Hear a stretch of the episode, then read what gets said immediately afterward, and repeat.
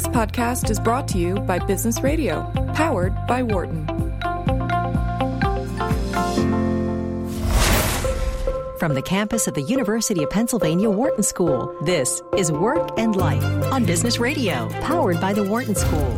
Here is Professor Stu Friedman.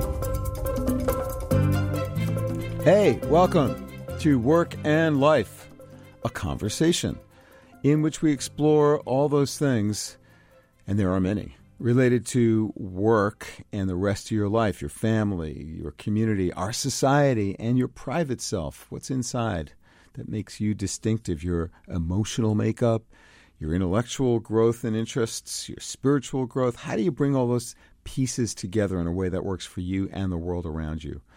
I'm Stu Friedman. I'm your host. I'm founding director of the Wharton School's Work Life Integration Project, our leadership program.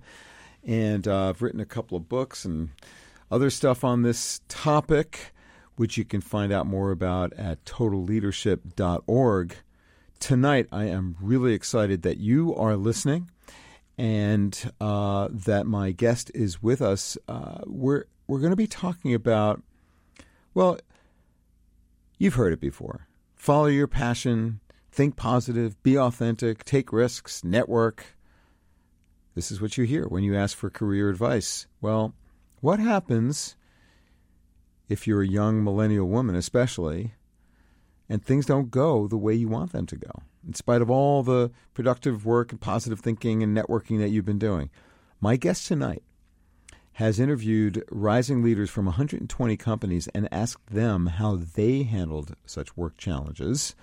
And the result is a wonderful new book that addresses issues like bouncing back from poor performance reviews, recovering from a big career mistake, knowing when it's time to look for another job, one that might fit better in the context of your whole life. I am delighted to be speaking tonight with Joanna Barsh. She has written a book called Grow Wherever You Work. What a wonderful title. Grow Wherever You Work. Straight talk to help you with your toughest challenges. But before we begin our conversation with Joanna Barsh, let me just tell you a little bit about her. She is a director emerita at McKinsey & Company and president of the Centered Leadership Project. She's also a Penn alumna. Yeah. of which we are very proud. Uh, she has lots of experience leading growth strategy, performance improvement, organizational effectiveness, and leadership development projects. She's an in demand speaker. She's given keynotes and workshops in over 100 companies and organizations. She's also worked closely with uh, Lean In, the International Council of Women's Business Leadership, and other groups as an advocate for women's advancement. She's the best selling author of two previous books, which we're going to talk a little bit about. One is called How Remarkable Women Lead, and the other is called Centered Leadership. Joanna. Yeah. Welcome to Work and Life. It's great to have you here. Thank you. It's great to uh, be there by phone. I'm in sunny Tucson. You're in sunny Tucson. Well, I am in beautiful West Philadelphia uh, on the, the wonderful campus of the University of Pennsylvania where you went to school. Yes, and I loved it.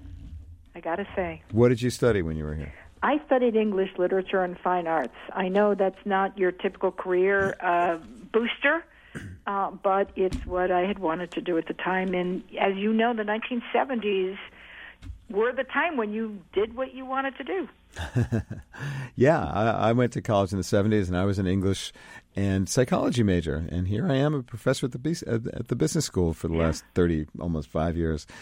Uh, our, our careers take us in directions that we might not always anticipate, don't they?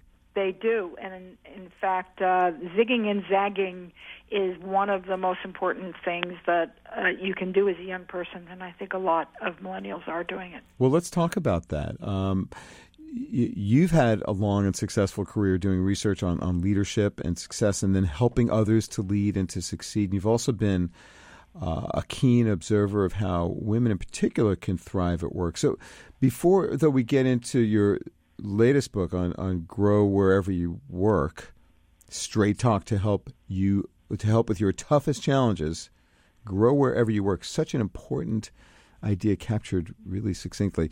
I'd like to just spend a minute on your earlier work, How Remarkable Women Lead. especially in the times that we are living in right now. Sure. Um, you know, it, it's a remarkable time. Uh, as you know, just last year at the inauguration and immediately after, we had women marching en masse in Washington. Uh, now speaking up as the Me Too movement and the reckoning that has that has you know in, in its wake has has really changed the the nature of relationships uh, of men and women in the workplace. What do you see happening right now for women at work? Yeah. So I think a couple of things are going on. Number one, we have reached the end of an S curve. What that means is that companies have become aware of the need to advance women. Uh, the country has become aware of the mismatched pay, pay inequality, of the issues that are holding women back at work, and yet women are at work in record numbers. Mm-hmm. And in fact, women are graduating, as you know, college and grad schools in record numbers mm-hmm. and entering the workforce. So all of that has been going on for the last 10, 20, 30 years and we've got to where we've got, which is essentially the middle of the talent pipeline. So, explain what you mean though by the end of the S curve. What does yeah, that so translate that for curve, our listeners? Yeah. Um, a short digression: an S curve is uh, what happens when companies innovate and make something new come to market, mm-hmm. uh, and it's fantastic and it's new and there's meteoric growth and uh, you know rah rah rah everybody's excited and then boom everything levels off mm-hmm. and you kind of go, well, I had it in red and now I made it in blue and I got 2% more sales, but what do I do next? Mm-hmm. And after a while, if you don't innovate again, you start to decline. Mm-hmm. I think that's where we are. That's the first factor that we've been innovating and women have in fact been doing amazing things as have companies to try to help women advance at work. The second thing that's happening is we are living in an age of disruption. We're living and a time, and I'm not even going to be political about this, whether you're red or blue, we're living in a time where people say what they want to say. And some of it is raw. Some of it's not right for polite society or for any society.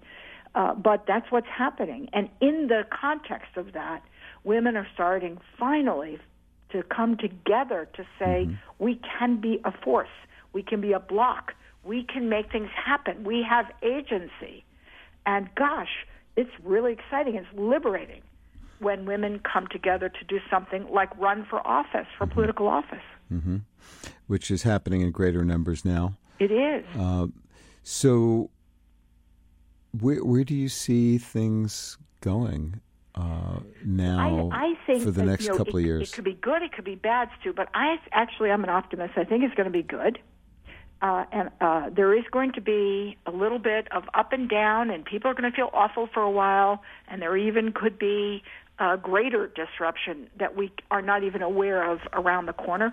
But in general, I think there are going to be breakthroughs at work for women and for leaders to behave more like centered leaders, for leaders to be more aware of the long term, to start to take better care of their customers, their employees, their whole ecosystem, not just their shareholders. They're going to be mm-hmm. leaders who are more in touch with the humanity of the organization. And that's a big shift. That happened with women coming into power. Mm-hmm. Not that women are any better at men than being humanists, mm-hmm. but that women were bringing in large number new criteria, new characteristics to leadership, like wanting to have meaning. Mm-hmm. All millennials, all human beings want to have meaning at work. They just, a lot of older people said, I'm not going to get it here, so that's okay. It's a game. Women don't see it as a game because it's really important to have purpose. Well, and now, as you said, and as as uh, my research and what a lot of other people have have observed, and what we've talked quite a bit on the show about over the last few years, is that both young men and women are um, striving for work that is indeed meaningful in terms of its positive impact on our on, helping to heal our broken world uh, and and to create to create real real social value. Agreed. And the interviews with young men under the age of forty, let's call it, um, totally supports that point. Mm-hmm. What's what's even I think more uh, important is facing emotion and recognizing the power that emotion plays at work. Mm-hmm. So fear runs through a company like a contagion, like the flu. And so does happiness and love. And creativity and innovation need people to feel open and comfortable and happy in order for them to take the risk to put a new idea out there. So if companies want to grow, they need leaders who are more cognizant of the emotions that their people are feeling and also that they themselves are feeling. And That to me is a big change that women have also brought to work. For sure. Uh, and if we could just stay on what is so current in the conversation today about what is largely referred to as the reckoning, the the the coming to grips with the abuses of power that uh, that men have um, have have used uh, against women in sexual harassment and oppression, in, and in, in various forms. That that is no longer acceptable, and it is being called out, and is and and, and men are paying the price. How and this is uh, in, in some ways the fruition of, of, those trends that you were just describing. Yes. So if, if you take a step back, abuse of power is essentially tied to thinking that work is a zero sum game, a competition mm-hmm. in which I have to win at any cost. And when I do win, that means I must be better than everybody else because I have won. And indeed, when you shift from competition winner take all mm-hmm. to more of a cooperative, collaborative, more feminine kind of environment, both men and women uh, benefit. It's not just women who are being abused. The men are being abused differently. Mm-hmm. The women are being abused in an unconscionable way, but men are also being put down and made to feel small and worthless. And that's you know a form of what Professor Bob Sutton calls certified assholes. So certified mm-hmm. asshole behavior is just a cleaner version of a sexual abuse harasser. Yes, and Bob has been on the show. We've we've talked about his uh, remarkable work and his uh, great advice for how to how to deal uh, in, in, a world where there are assholes out there who are abusive, uh, both men and women, and, and men and women suffering so, uh, as a so result chapter, of that. I think it's chapter six in the book. Is basically what do you do when you're working with, and my publisher made me call it an office villain, but we're talking about abusers mm-hmm, mm-hmm. and awful people, but also creeps and jerks. Mm-hmm. The more benign form of this, which is you're working with a colleague who has sharp elbows, and you know he or she drains your energy, and suddenly you don't even want to be there anymore because the person is just a jerk. And what do you do about it? Well, so, so what, really what's your take on that? And then I want to step back and get some of the uh, the origins of, of this research and what, what led you to it. But sure. but, but so my take on it is first to, the first thing you need to do is be self aware. You need to understand what's happening to you and why something is being triggered in you. Because there are jerks and there are abusers, and there really is a difference between the two. A jerk is What's the probably difference? a regular human being most days of the week and is just having a bad day, a bad week, or essentially a bad marriage. so you you have to know the difference. The second thing you have to do is recognize whether that's a human being that you're learning from and can work can work with, can actually have impact with, or whether this is absolutely not the case and your life is just becoming smaller and darker. Mm. If that's the case, then withdraw. Withdraw. Withdraw by horizontal moves out mm-hmm. of the area that you're working in, mm-hmm. or if you have to, finally be ready to quit, and then call. Call it. Call it. When you go to HR, you may find they're not on your side. That's the awful reality of a lot of workplaces where HR is protecting the interests of the company, mm-hmm. and they may not, in fact, be your interests in this particular situation. So you do need to find your own allies, get your own support network together. And when you do that, you may find that you can fix the situation at work for yourself and others, or you can't. And if you can't, then it's time to leave. So, do you think, and that indeed echoes what what Sutton uh, w- would advise for sure. So, um, and and it it sometimes is the, the path that one has to take to simply retreat. If if uh, if you can't change the It's- situation, know, you have to yeah, leave it. I think it's a really good path. And I have to say, when I was 25, I was working in retail for a boss who was a sadist. And I, for, for a year and a half, uh, was working there, and I had a bloody nose almost every day at a different time. An actual bloody nose being from like internally. Uh, From the stress. oh, okay. Oh my God, I would just be serving a customer or changing the inventory and then boom, bloody nose. And so I didn't quit. I didn't quit, and that was the wrong thing for me to do. I stuck it out, left. and this woman took great So pleasure. why'd you stay? Why did I stay? Because nobody said to me that quitting was an option. Oh. I didn't even think it was an option. Because you know what, you, what we were raised with? Don't be a quitter. Mm-hmm. So I assumed it was failure to walk out of there. But I ultimately Mm-hmm. had a mentor, went to see him, and he said, "I'm getting you transferred. This is enough. It's enough." Mm-hmm. So you and had I got someone transferred to you. another department, which was delightful. And after that, I went to business school because that was the way that I could figure out how to get out of the situation altogether forever. Mm-hmm. So today, I think if you read this chapter, you rec- come to recognize that quitting is not about being a loser or a failure or a quitter. Quitting is about protecting yourself Mm-hmm. and creating a situation where you can learn and grow and contribute more. I am speaking with Joanna Barsh, who is the author of a wonderful book called "Grow Wherever You Work." Straight talk to help you. Uh, to help with your toughest challenges, you're listening to Work and Life on Business Radio at Sirius XM 111. I'm your host, Stu Friedman, and in the second part of our show, we're going to be taking your calls about what it means for you to grow wherever you are and the challenges that you might be facing in trying to do that. The number is 844 Wharton. That's 844 942 7866. So, Joanna, uh, why did you write this book, The Cap of Your Trilogy, if I can call it that? Yeah, I, It's not a- Lord of the Rings, but it is it is a very, trilogy. Very clear reason I wrote this book, and it is that I had spent over ten years talking to CEOs, uh, starting with women. Uh, the first couple hundred interviews were with women, and then men, and understanding what it's like to get to the top, be at the top, lead an organization.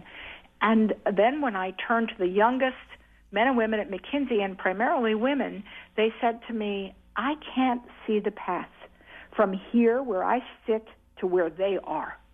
And Mm-hmm. in fact, when I look at them, I don't even want to be like them. Wait, I so mean, that's two you know, separate things, uh, right? So they can't see the path. What, like, why not? You know what jobs this person had, so why can't you see the path? Like, what, what was so what was blind? so what were they A, blind the to? world has changed. I'm sorry. Eh, the world changed. Hmm. So this path that this man or woman took to get to be CEO no longer exists. Mm-hmm. There isn't job security in my company. I can't really just put my head down for the next 25 years and then show back up as a CEO. I don't really like the politics I learned. And a lot of young people said, I don't even have passion for this.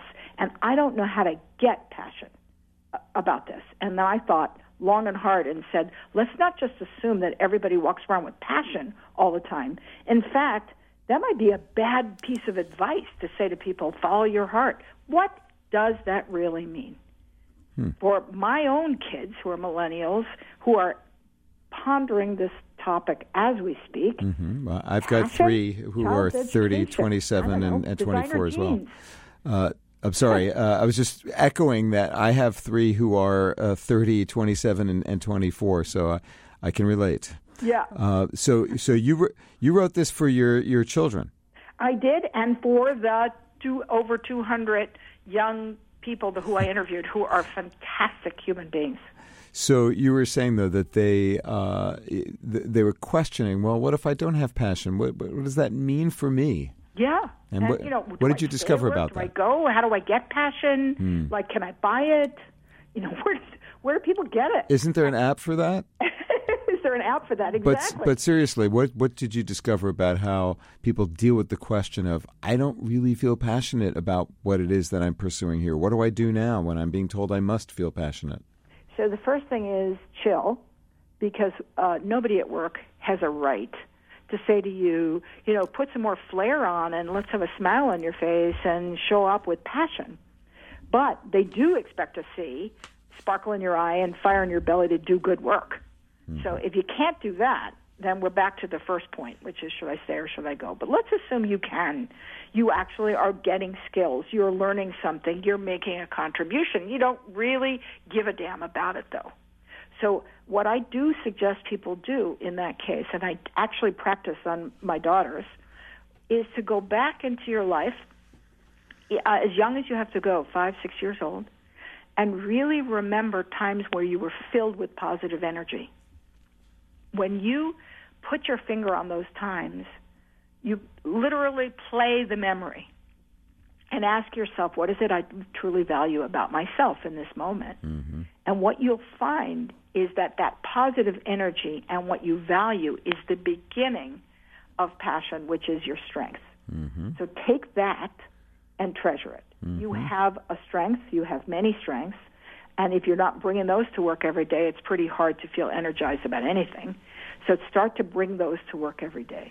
You know, I was a small uh, step in that direction. I, I just came from my class, the opening class of my total leadership course here at the Wharton School, which is an elective for our MBAs, and Uh-huh. uh, spent half of the class on the very thing that you just described, where people had written about uh, the critical episodes in their life histories and how those shaped their values and beliefs, and then they described those episodes or those aspects of their history and and how they learned from those events and uh, and and uh, the people in them what really mattered to them. And Exactly, it was really it's a, it's such a riveting uh, series of um, displays from these twenty seven year olds uh, to each other about how different they all are, how everyone comes at you know the game of life from a different point of view with different experiences, but that everyone has a story that taps ultimately into something that is core to them and and that it's possible to unearth it. It's just you have to do the work of getting there. I love that. And it, it actually means that each of your students inspired the next one. Exactly. People are so much more inspiring when they're clued into who they truly are and what matters to them. And that's actually the beginning of the journey towards purpose. Mm-hmm. As you know. Mm-hmm. mm-hmm. Um, we'll also ask people to do what I do, which is to interview everybody and anybody about what turns them on about work. Because you may not see it yourself, but you can see it in other people. And that might give you ideas. And there's nothing wrong with just going on a journey to meet another 60 to 100 people to find out what gets them excited to go to work. That's a great idea. What do people discover when they when they go on those uh, So learning there- journeys? There's uh, one woman, uh, and she wanted a disguise name, Sophie, I think I called her, Okay. in the book, in the first chapter. She ended up saying, Oh my God, I'm in finance, but I want to be a broadcast journalist. And I don't mind not making money and traveling all the time and all the hardship that comes with that Uh-huh. because it truly, truly excites me. She literally shifted careers. Six, you know, bunch of interviews later. It took her six months of hard work to find the job. It took her a few months to convince them to give her the job, and then it took a year or two to convince them that she was really worth her mettle. And she's insanely happy. That's a that's one of those you know one in a thousand stories. Most people sort of bumble their way here and there into it, and it can take years. I, mm-hmm. you know, I started being in retail because my mother was a painter turned uh, clothing designer, and I didn't know what to do with an English degree. Went to business school, and everybody at business school was trying to become a consultant, which I had no clue what that meant. Hmm. So you I spent 30 years at McKinsey. Yeah. 30 years later, I said, hmm, this is a pretty good job for me. So how did how did you get from from from there to there? How did I get from where to where? Well, from English major, no clue, to uh, business school and and uh, a, a, a, a fruitful life and career in the world of consulting. I was really lucky. I list, I ask a lot of questions and listen to a lot of people. And in this case, What you advise your your your, your people Yeah. coming up after you to do? I better take Uh, my own medicine. If well, you not, did it. And who who am I really? Who Just am I? another shaman. The um, or I should have said tonic salesman. The um, my stepfather said to me when I was in my mid twenties, I was pretty unhappy, and he said, "Well, why don't you go to business school?" And I said, "What's that?" This was, you know, 1978, 79. He said, you should go to business school, look into it. So I looked into it and I got in and I went and I had no clue the first year. Mm-hmm. Uh, but it was really interesting. I was really interested in business, but not a specific business. I was interested in all the ideas and all of the challenges and all the problems and the mishaps. And it was like reading Jane Austen. It was the same thing. I don't know if you feel that way, but every business case was another a new story for me. A drama. And half the time I couldn't even do the analysis because I didn't know the math, well, but I did know the people and I could come to an answer by by developing intuition. So I have well, you used okay your strengths. math skills and an extraordinary intuition. You, you used your strengths. You were able to Yeah. uh, to to focus on on well, dare I and say, I married you- a mathematician, which was not a bad idea. but you, you you tapped into what uh, some people might call your passion, Joanna. Right, unknowingly. Right, but but you you got there. Yes, everybody who wants to get there will get there in the end. My calling, truly, which only began in 2004, and I'm still at it, is to help women and now millennial men and women step into leadership. Because I truly believe that if you put the right people in the lead, then the rest will get better. And you mentioned at the start of this show, you know, the world is broken. We need people willing and able to fix it. We sure do. And it turns out that I'm really a teacher. I am not the leader in that sense. I'm a mm-hmm. thought leader. Mm-hmm. Well- and I have to accept my limitations, but also I have to be bold and courageous enough to go with what I'm meant to do. And that is to, uh, to be bold. I was just in the United Arab Emirates speaking to men and women about women leaders. Hmm. I was in Saudi Arabia a few years ago telling a bunch of princes that women needed to drive. And look, Hey, so you made it happen. Hey, Joanna, uh, we're, we're nearing the end of the first half of the show. I'm wondering, uh, would it be possible for you to stay on to in the second half and uh, continue the conversation with me and perhaps with a couple of our uh, listeners? sure. All right. Thank you. That's great. Uh, so hang on. Uh, it's Joanna Barsh who is my guest this evening, and we're talking about her research and the practical wisdom that flowed from it in her wonderful new book, Grow Wherever You Work. Uh, so don't go away, folks. When we come back, we'll be taking your calls at 844 Wharton. That's 844 942 7866. How can you grow wherever you work? What does it take for you, especially if you're in your 20s or so, to step into leadership in this modern fractious world that we live in? The number again, 844 942 7866. I am Stu Friedman. This is Work and Life on Business Radio, Sirius XM 111. Stay with us. You're listening to Work and Life on Business Radio, powered by the Wharton School. Here again is Professor Stu Friedman.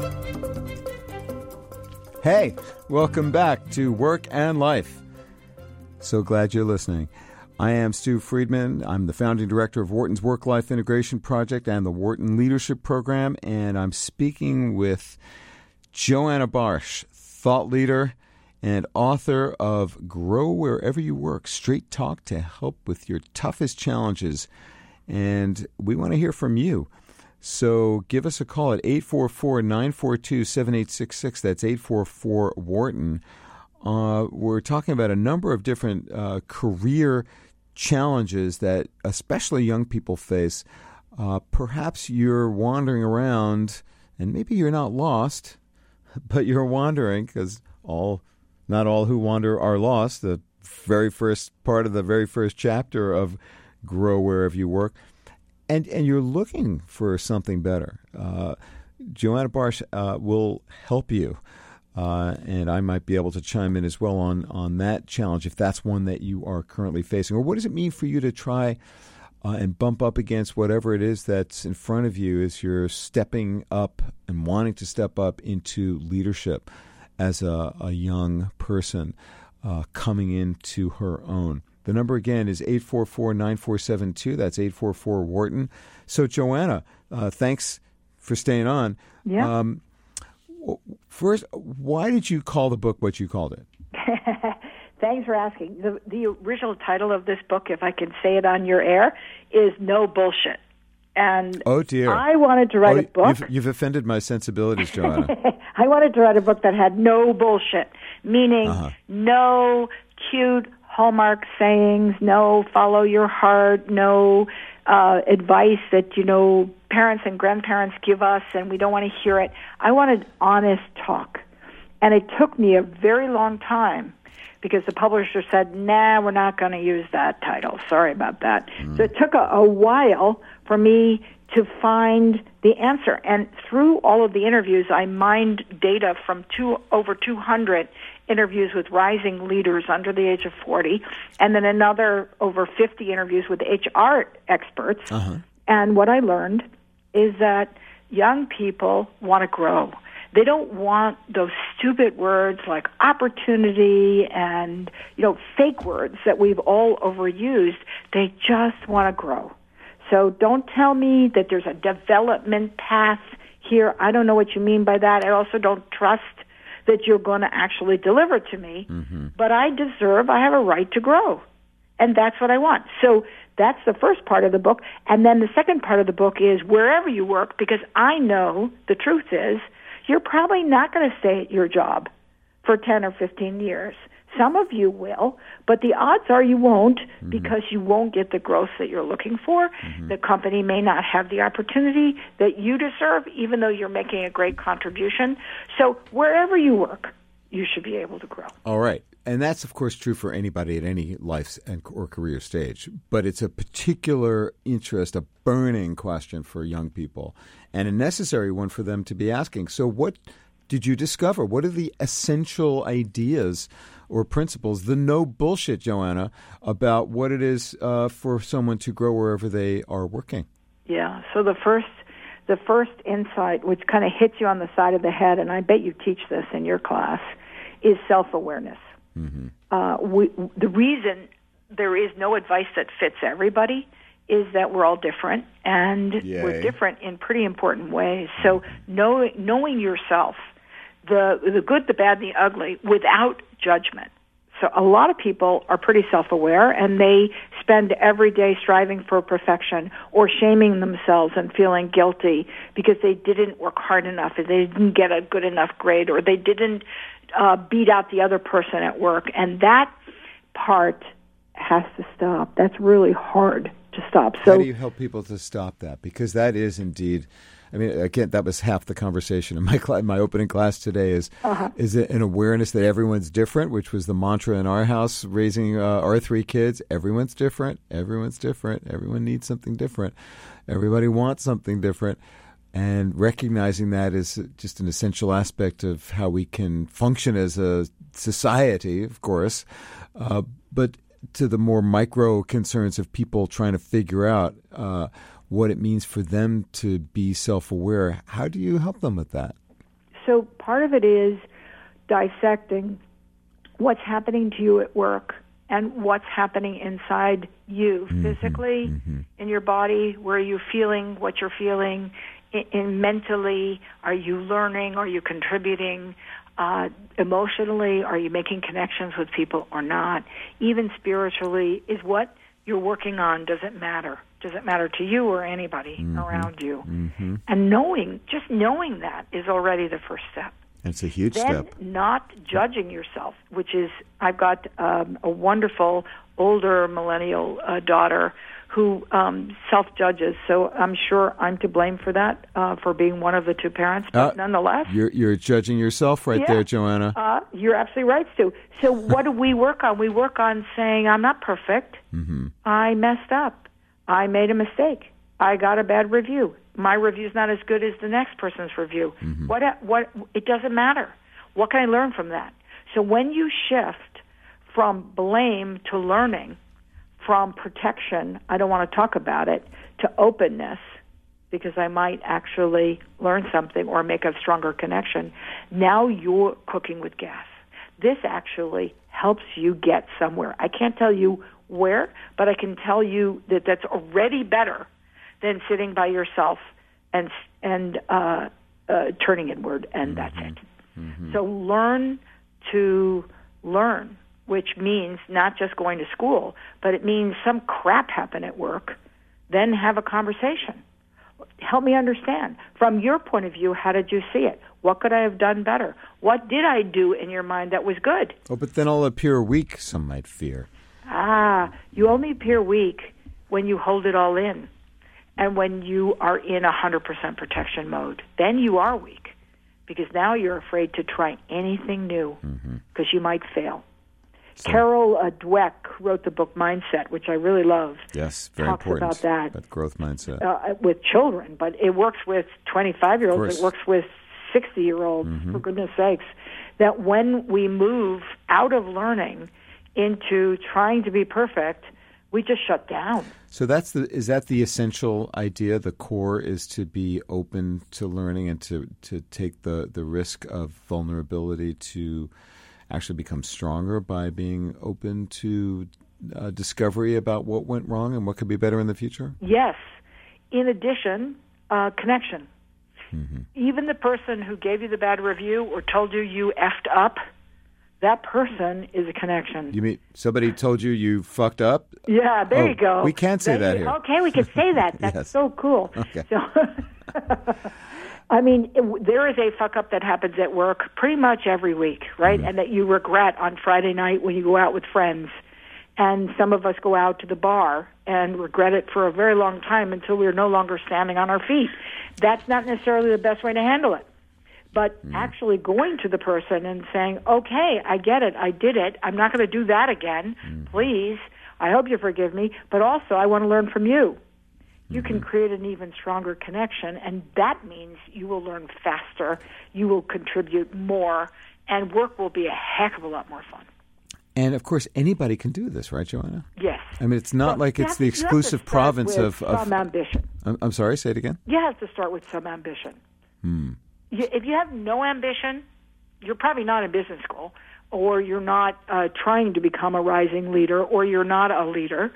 If you have no ambition at all, other than to bring that paycheck home and to keep your head down, you probably don't want to do all these things because it just means complexity and drama and growth. It is more growth is painful.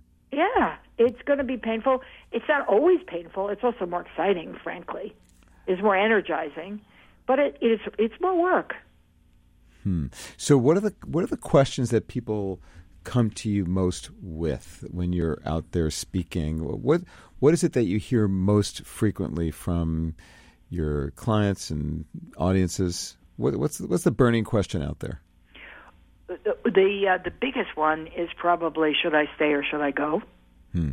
Um, and I'd say the second biggest one is uh, my boss is in my way and I'm feeling blocked and I'm really angry and upset about that. So what do I do? All right. So if you're listening and you want to talk about this and you want to remain anonymous, you're certainly welcome to do that. You don't have to use your real name or tell us where you really work. Just call to ask for advice from one of the world's thought leaders on this question. The number is 844 Wharton, 844 942 7866. Are you pondering the question of should I stay or should I go? Uh, which is, I'm sure, a reference to the Clash, yes, right?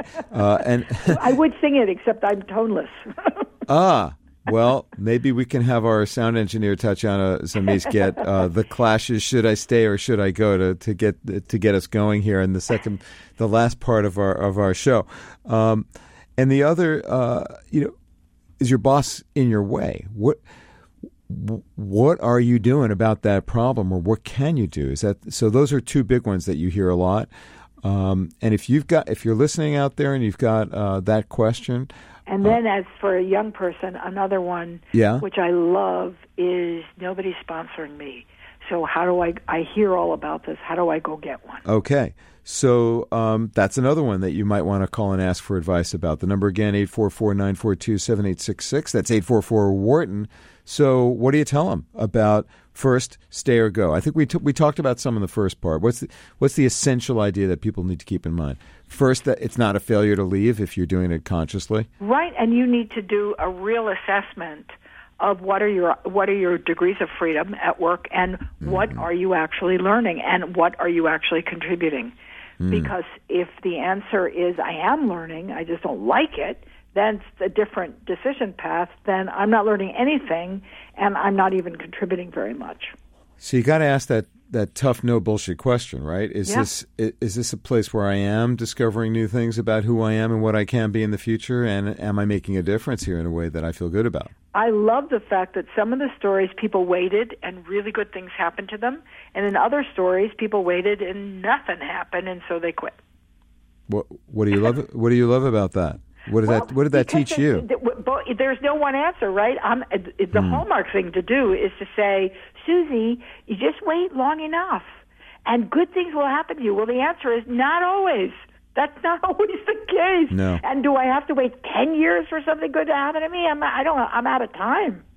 The mm. reason young people are out of time is they are living in a much more uncertain world where there is no job security. So you can't tell somebody that advice. Mm-hmm, mm-hmm. They have to make the assessment what's happening in my world and am I putting myself into it or am I just being triggered in this situation? Am I having a bad month? Yeah. All right. Well, uh, again, if you're if you're listening out there and you have a question about should I stay or should I go, uh, am I growing? Or am I not? The number again, uh, 844 Wharton, that's 844 942 7866. We've got Will calling from North Carolina. Will, welcome to Work and Life. Oh, hey, how you doing? I'm doing all right. Tell us, what's, uh, what's your situation? How can we help you? All right, so um, I'm in a situation where I'm I have the qualifications and the experience to you know, pursue leadership roles. But at the same time, I'm, I'm in technology, so like, um, but I, I keep running into situations where um, where I'll get in a place and I'm doing the things that's necessary to get promoted and try to move, you know, even make lateral movements and things like that. But it's like I just feel like it's like like nobody's for one, nobody's getting out the way and there's no opportunity hmm. to advance in leadership. So, mm-hmm. like, I was trying to find out, you know, what do you do when she says grow where you are? Like, I want to know, like, okay, you know, I wanted to expand on that. All right, well, Joanna, uh, yeah. how can what, what so do you Will, want to know more I, about from Will? Fabulous question, by the way. Mm-hmm. Fabulous question because I don't know how well connected you are in your place of work not just with the colleagues on your own team, but on other teams that are um, in business and also at other levels. So, how many levels up are you getting to know people? And do you have sponsors? So, sponsors are different than mentors. If you have sponsors, you'll know it because these are people who will push you out of the plane to give you stretch opportunities at work, but they're also advocates for you. They're also, they want to help you navigate and they want you to get to the top because they truly believe in you. It's very hard to do it without sponsors. So, how do you get them if you don't have them? So, if you don't have them, if I can ask on Will's behalf, yeah, Will, you look Right, yeah, one thank level up, so one or two levels up, depending on how big your company is, and you start to befriend people who have seen your work, who know you're a good guy, and who do believe in you. And you start by saying, "Hey, I'd like to get a cup of coffee," and just think in general with you about you know what skills I should be gaining, what experiences I should be gaining. I'm pretty excited about this company, and I'd like to get your take on all of this, and love your advice. So people love to give advice. They also love to talk about themselves. So asking questions, how did you do it, really gets the other person going. And cultivating that over time so that Mm-hmm. people know where you're coming from, know what it is you'd like to accomplish, and what you want to contribute in that company, they'll help you navigate. Without that, it's like being in a forest. what do you think, Will? Does this make sense to you? Is this something you can act on? It makes a lot of sense, and that's something you know. It, it, it's definitely um, something that I haven't, I can't, I haven't been doing at a high level, I guess, because I be, I guess I'm more concerned about like trying to do my job right and working. Yep. But you know, to see, yeah, spot, cause yeah, that, that makes a lot of sense. Actually, it makes a lot of sense. And it doesn't have to take a lot of time. And I would suggest, and I think Joanna would agree with me, that and tell me if if not, Joanna, that this is a part of your job. Yes. You're you're figuring out how you can make a better contribution in the future is something that your com- your company, consciously or not, wants you to do. Because you're not you're not hanging out shooting the shit about uh, you know the game. You're actually talking about the business and about the projects that you're all working Right. on together. So that's a really important part of your job to have relationships with people because in the future, when you get that next challenging project, uh, you'll know who to call because you'll know what all these people bring to the table. And again, it's useful to keep the you know the focus, the initial focus, especially on here's you know here are some ideas that I have. How did you get to where you are? And these are the kinds of things that I'd like to contribute. So you're, as Joanna's saying, talking about your contribution and how you can learn more about how to make it. People, do, Right. so I hope that you're able to pursue that. Will. Yes, sir. I definitely am, and I appreciate you all's help. Oh, Well, all right. Thank you. Thanks for calling. The number All right. again, uh, 844 Wharton. That's 844 942 7866. So, Joanna, one of the things that is a, a constant focus on our show here is about work and the rest of life. How, what, what are you discovering about how uh, young people, uh, young women especially, are thinking about that general question these days and how they are construing their, their work in the context of their whole lives? Yeah. Work and life, I've watched that come around, go around. First there was work and life balance, and then there was work and life integration, which sounded like company propaganda to get you to realize that, you know, your life is work. And now there's uh, young people who say, wait a minute, I love the way I operated in college. I have seven days a week.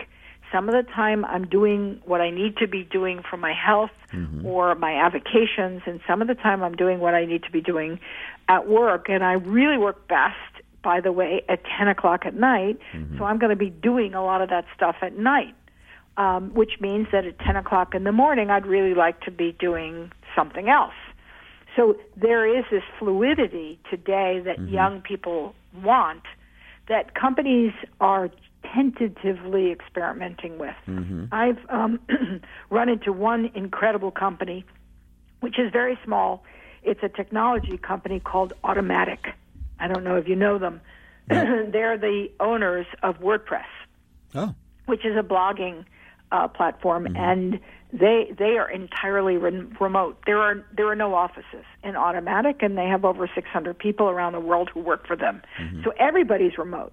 By the way, that's not like everybody's paradise. Some people want to work in an office where they can be with Well, people because you know, get energy from it. Joanna, um, it's interesting that you raise that because we have a caller here uh, who I think has got an issue related to just that question. Okay. So, so hang on one second.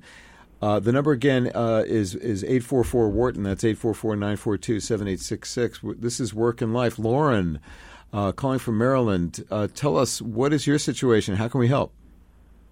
Hi. So I've been with my company for 13 years, and um, during that time, I actually finished my degree, and it's in a field of study that I'm actually not um, working in at the organization. Okay, And, and also during that time, we transitioned to work from home roles. right. So I don't actually get that face-to-face camaraderie with some of the folks that are in the career path hmm on the you know on the way up because I work from home now. So I'm trying to figure out what kind of suggestions you guys have Okay. For promoting your career forward when you work from home, and to make it a little bit more complicated, you're looking for a sort of field focus change within your organization. Ah, okay. So, uh, Joanna, we only have like another minute and a half or so, so I'm going to have to ask you to k- keep it brief and, and to the first point about how do how do you deal with all this stuff working from home? Yeah, so Lauren, you're going to have to make uh, video dates with people you don't know Yep. to talk to them and get their advice uh, because it's pretty hard to travel to wherever they're working from. Mm-hmm. Right. And I think you should reach out to the people who share the interests that you're most interested in, that your new degree is in, and tell them, introduce yourself with your new degree and what you do at the company, and ask if they could have 20 minutes to do a video chat with you so that you can learn from them. Mm-hmm. Mm-hmm. What do you think, Lauren? I think that's a great idea. Thanks for suggesting it. All right. Uh, thanks for calling Work and Life. Uh, Joanna, um, I want to turn to uh, another topic in our last minute or so here. Just a question I'm, I'm, planning on asking all my guests this year. It's a resolution I made, and that is about the subject of compassion, which I would like mm. to see a little bit more of in the world.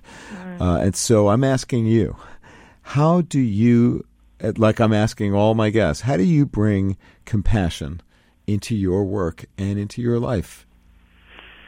What I do uh, is when I uh, talk to somebody who I'm irritated by, I'm upset with, I calm myself down and I think of them as a human being and I wonder what it's like to be them. Hmm. And instead of starting with uh, my problem, I start with curiosity about them. And often what I find is they're actually a really good person who is struggling with something that got in my way. Mm-hmm. But when I see it from their shoes, and the only way to do that, Stew, is to be literally silent as they talk hmm. so that they know I am hearing them. And I, I teach it, and now I practice three minutes of silence when I ask a question to somebody. That wouldn't work on the radio. I know. but so, but try it in class. Ask each student to talk about to mm-hmm. the next student something that you really, really care about that's upsetting you right now, mm-hmm. and have the other student literally listen for three minutes. No, you can't even go ah ah ah. You can't, you know, like nothing. And what does that Just, teach you when you listen in silence? What happens is you truly go inside that other person. And instead of listening from where you are, I had the answer to your question, you start to listen from where they are. And that's compassion and empathy. And it, it might spark in you uh, an idea, if you're really listening, for how you can help them. No? Yes, that is right. And I also drop my anger or my frustration or my irritation. Mm-hmm um, I pra- I try to practice this with my husband, with my children, with uh, people I work with, uh, and sometimes total strangers. Mm-hmm. Hmm. Just because it's a skill to to truly listen that deeply. Well, yes, it, it takes it takes quite a bit of discipline. Thank you for for responding so wisely to my question. I really appreciate that, and thank you very much, Joanna, for for being here this hour. Uh, where can listeners go to learn more about your wonderful work? Great. Well, they can go to joannabarsh.net uh, and they can uh, go to LinkedIn to find me, and they can go to Twitter to find me on occasion. Uh, but joannabarsh.net, I am uh, reconstituting it, but I want to carry stories there from the uh, the stories that were not produced in the book, so mm-hmm. new stories. Cool. And I think it would be fun to be part of this community and grow together. Fantastic. Joanna Barsh, thank you so much for joining us on Work and Life. You're welcome, Stew. Thank you for having me. And thank you, everyone, for listening. Thank you personally for listening. Uh, if you have a question about something you heard on the show, you can email me, friedman at wharton.upenn.edu, uh, or our station, Business Radio, at SiriusXM.com. You can find me on Twitter at Stew Friedman. Thanks, Patty Hall.